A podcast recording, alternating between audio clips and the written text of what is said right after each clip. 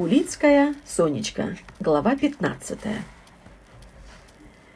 Честный новогодний мороз к вечеру окреп.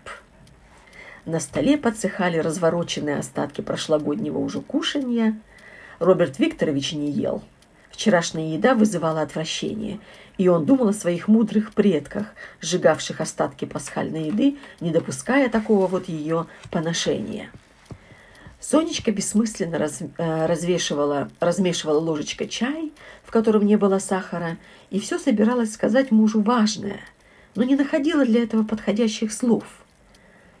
Роберт Викторович задумчивым лицом ловил глухие отзвуки счастливого гула в сердцевине своих состарившихся костей и пытался вспомнить, когда уже он испытывал это, откуда странное чувство припоминания – может, что-то похожее было в детстве, когда, накувыркавшись досыта в тяжелой днепровской воде, он вылезал на, хруст, на хрусткий перегретый песок, зарывался в него и грелся в этой песчаной бане до сладкого отзыва в костях.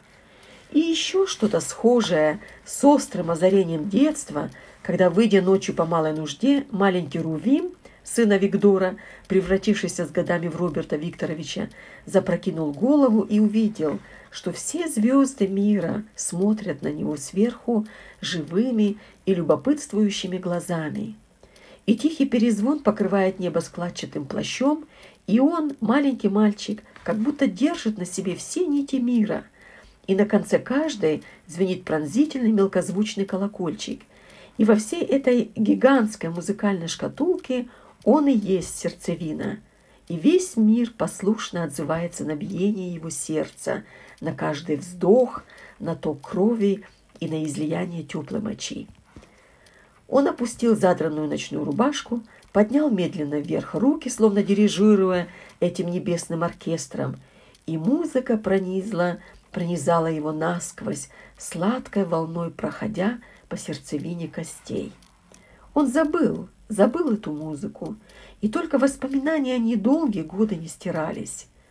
«Роберт, Пусть эта девочка поживет у нас в доме.